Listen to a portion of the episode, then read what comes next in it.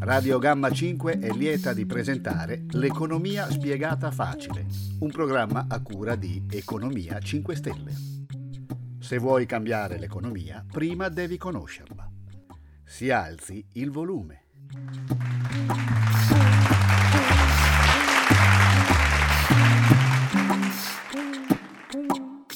Nella puntata odierna tratteremo l'argomento della competitività di cui sentiamo continuamente parlare sui media ma che nessuno ci spiega che cos'è. La competitività misura sostanzialmente quanto sei forte nei confronti dei tuoi concorrenti commerciali.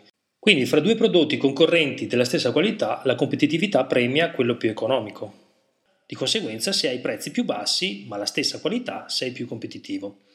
La competitività è fra l'altro l'obiettivo a cui protendono determinate riforme. Quella più famosa e importante è la riforma del mercato del lavoro. In sostanza però la normale competizione di prezzi fra gli stati avviene sulla quantità dei prodotti esportati e sul costo della moneta, cioè maggiore è l'esportazione di un determinato prodotto e più basso sarà il suo costo, ovviamente perché viene prodotto in maggior quantità.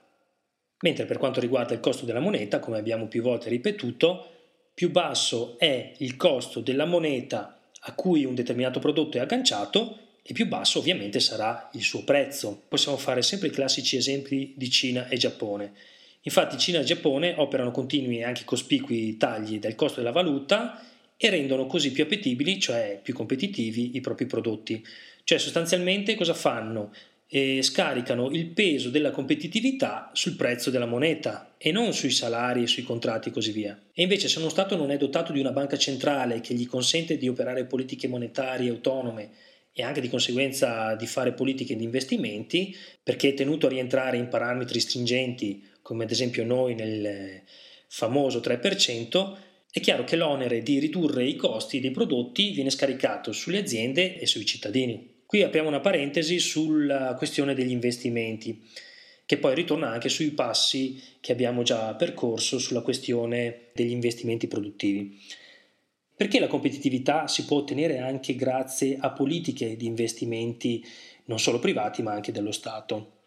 Facciamo un esempio banale e così rimaniamo sempre sul classico. Ehm, proviamo a immaginare cosa accadrebbe se lo Stato ultimasse la Salerno-Reggio Calabria e ristrutturasse per esempio le ferrovie al sud, ovvero attraverso una struttura i prodotti del sud, non so, facciamo il classico esempio dei pomodori siciliani, è chiaro che eh, sarebbe più commerciabile e quindi diventerebbe competitivo perché riuscirebbe anche grazie alle infrastrutture messe a disposizione a essere sul mercato prima, più fresco e più buono, eccetera, eccetera, eccetera. Quindi la competitività viene anche aiutata attraverso gli investimenti che lo Stato può fare per migliorare gli scambi commerciali. Invece uno Stato che eh, non ha una um, banca centrale e non può emettere e gestire la propria moneta è costretto a stare all'interno di parametri stringenti. Okay? Quindi il problema, ritorniamo a ripetere, non è più di tipo economico ma è di tipo contabile. Okay? Quindi sostanzialmente in uno Stato che non ha sovranità monetaria, come è oggi qualsiasi Stato all'interno dell'Eurozona, con le dovute eccezioni, perché abbiamo visto che la Germania riesce a barare sui mercati, la Francia grosso modo può barare alle aste dei titoli, eccetera, però diciamo che in linea di massima uno Stato che non è dotato di una propria banca centrale deve scaricare ovviamente il costo della cosiddetta competitività su aziende e cittadini, cioè ovvero chi produce si deve anche eh, arrangiare a ridurre i prezzi ed i costi. Quindi venendo meno questo, questa possibilità per lo Stato di investire a rischio zero, che significa spendere in deficit, è evidente che per recuperare la competitività è necessario operare tagli. Questa volta però, visto che la patata bollente è finita nelle mani delle imprese, chi opererà i tagli sono appunto le aziende, quindi si parla di tagli privati, non più pubblici. Quali sono i tagli operati eh, per rimanere competitivi sul mercato? Allora, gli esempi più tipici sono le assunzioni, si assume di meno, garanzia dei lavoratori, quindi maggiore flessibilità eh, equivale anche ad avere meno oneri per lo Stato in termini di welfare che per le aziende in termini di eh, retribuzioni e oneri contributivi. Le voci che vengono tagliate per prime sono assunzioni, garanzie dei lavoratori, perché ovviamente eh, la precarizzazione e la riduzione di determinati oneri da parte delle aziende riduce anche il costo del, del lavoro, poi vengono tagliati gli investimenti ed infine i salari. Il caso Electrolux è il caso limite, ma non sarà eh, poi così raro. Cioè in sostanza le aziende operano tagli ai costi. Se voi vi ricordate qualche tempo fa, quando vi ho fatto l'esempio di quanto inciderebbe la svalutazione della moneta, nel caso tornassimo alla lira, e mm, sui prezzi delle materie prime, abbiamo visto che nella stragrande maggioranza dei, della produzione italiana la materia prima incide molto relativamente, molto poco. La voce che incide di più sui costi di produzione in Italia è effettivamente la manodopera non tanto per gli stipendi in sé, quanto probabilmente per la tassazione che c'è su questi stipendi.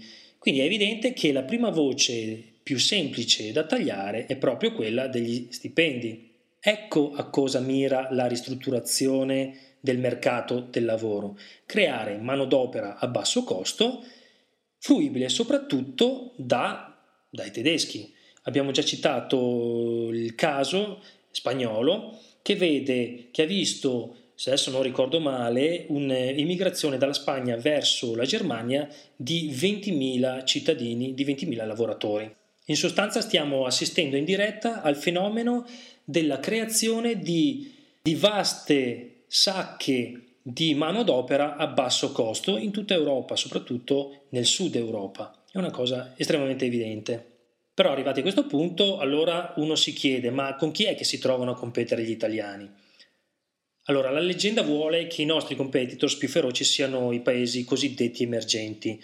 In realtà la Cina da sola, eh, se ci pensiamo bene, se, andate, se, andiamo a vedere i dati, ha una fascia di popolazione ricca, cioè in grado di acquistare i nostri prodotti, che corrisponde all'intera popolazione americana. E a questi si aggiungono almeno all'incirca 60 milioni di indiani, alcuni dicono 100 milioni, che è tutta gente che impazzisce per il Made in Italy. In realtà la maggior competizione si riscontra proprio in Europa e noi italiani in particolare nei confronti della Germania. La Germania usufruisce di un, molti vantaggi rispetto agli altri paesi europei. Innanzitutto ha un'economia effettivamente più strutturata, però eh, su questa economia ha potuto investire in passato grazie anche a prestiti praticamente a tasso zero da parte delle banche francesi Infatti, come abbiamo più volte ripetuto, eh, la Germania è stata finanziata dalla Francia, eh, ancora all'epoca della riunificazione fra Germania dell'Est e Germania dell'Ovest, perché? Per indurre poi la Germania ad aderire alla moneta unica, che secondo i piani dei francesi doveva eh, fare in modo che la Germania non spiccasse troppo il volo. Così cosa hanno fatto? Hanno finanziato sostanzialmente in nero i tedeschi che hanno ristrutturato la loro eh, economia e così hanno potuto godere di quello che oggi ci viene imputato come qualcosa che noi non siamo stati in grado di fare, ma noi non avevamo più i mezzi per eh, ristrutturare in maniera così massiccia la nostra industria, proprio perché eh, le partecipazioni statali e l'intervento dello Stato era già stato sostanzialmente eh, ridotto al lumicino già dagli anni Ottanta. E quindi chi poteva tirare fuori questi capitali, se non banche private a costo di un indebitamento che sarebbe stato chissà quanto elevato rispetto ad oggi? Poi, seconda cosa, la Germania non deve competere con i partners europei sul cambio, che è fisso. La Germania entrando nell'euro sostanzialmente ha svalutato di un 20-30%, secondo il sole 24 ore addirittura del 40%, mentre noi abbiamo rivalutato del 30%. Quindi sostanzialmente la Germania fa svalutazione competitiva, mentre noi stiamo facendo svalutazione interna, ovvero stiamo riducendo il salario e di conseguenza anche il potere d'acquisto dei nostri cittadini. Terza cosa, poi la Germania può eh, ridurre i salari in maniera molto più facile. Perché? Perché i salari tedeschi sono fra i più alti in Europa. Pensate solo al caso in cui, per esempio, uno stipendio dovesse essere ridotto di 200 euro al mese. Se si tratta di uno stipendio tedesco, che magari è di 1.800-2.000 euro al mese, è un conto. Un altro conto invece è ridurre di 200 euro uno stipendio di 1.500 o 1.200 di un italiano piuttosto che di uno spagnolo o di un portoghese. Capite bene che è molto più facile intervenire su, un, su uno stipendio di un tedesco senza creare troppi disagi. Per di più, la Germania può scaricare il precariato e tutte queste forme di riduzione dei salari e sul welfare. La Germania, come abbiamo già visto, attraverso le proprie banche nazionali e la KfW, è in grado di pagare il welfare senza che questa spesa gravi sul debito pubblico. Anzi, l'Italia si trova a tagliare il welfare proprio per stare all'interno dei vincoli europei. Quindi i tedeschi si sono eh, inventati i mini job da 450 euro al mese eh, e i midi job che si aggirano intorno agli 800 euro al mese. Perché tanto, pur avendo precarizzato in toto il suo mercato del lavoro, la Germania può sempre usare la spesa pubblica per sostenere i lavoratori precari, cosa che invece all'Italia viene sistematicamente impedita dai vincoli di bilancio. Ma come influisce allora la competitività sul quotidiano? Allora, il primo capitolo di spesa a carico dei cittadini è, è, il cosiddetto aumento della produttività. Cos'è l'aumento della produttività? Stesso numero di unità vendute a fronte di salari diminuiti produce la produttività, cioè si lavora come prima, ma in busta paga prendiamo di meno. Poi la seconda voce che andiamo a prendere in esame è la crescita, la famosa crescita. Che cos'è la crescita? La crescita è creata sia dalle esportazioni che dall'aumento della domanda interna. Però se l'aumento della produttività deprime i salari per aumentare la competitività, è ovvio che viene rallentata la crescita perché meno soldi in busta paga e meno possibilità di spendere da parte dei dipendenti. Quindi praticamente è un cane che si morde la coda, ma in televisione ce lo fanno passare come qualcosa di assolutamente logico ed estremamente necessario. E da qui, dai discorsi che abbiamo appena fatto, eh, alla disoccupazione il passo è piuttosto breve. Innanzitutto andiamo a ricordare che cos'è il tasso di disoccupazione.